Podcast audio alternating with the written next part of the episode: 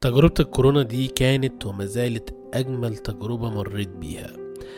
اكتشفت فيها نفسي وكانت أجمل هدية ربنا بعتها لي هدية غيرت تفكيري وحياتي للأبد وحبيت أشاركها معكم. أهلا وسهلا بكم في بودكاست ميزار كلاب ومعاكم محمود ميزار.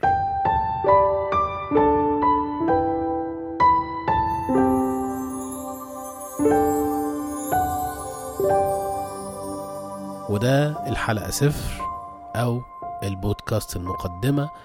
وفي الحلقة دي هنتكلم عن إيه المنتظر والمتوقع من البودكاست ده عموما. وأسأل مساعدتكم طبعا في المتابعة والأسئلة وكل شيء يجي على بالكم.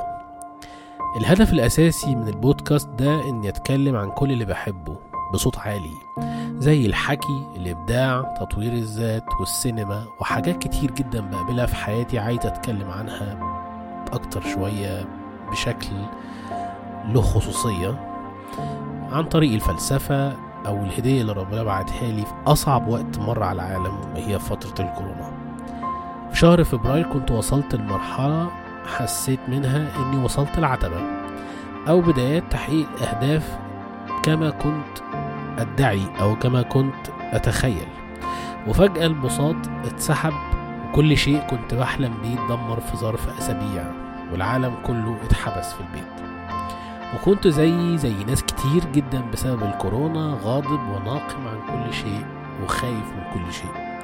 وفي وسط الأحداث دي كلها ظهر شيء من العدم. كتاب.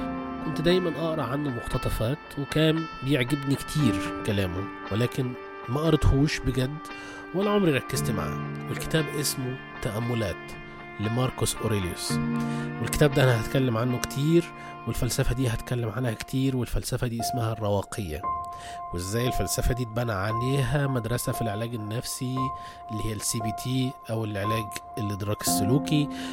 وإن الكتاب ده والفلسفة دي هم اللي خلوا مانديلا العصبي جدا ولحد المزاج يستحمل 27 سنة سجن من غير ما ينتحر. طب وإيه دخلها في الإبداع والسينما وتطوير الذات أو كل اللي عايز أتكلم عنه؟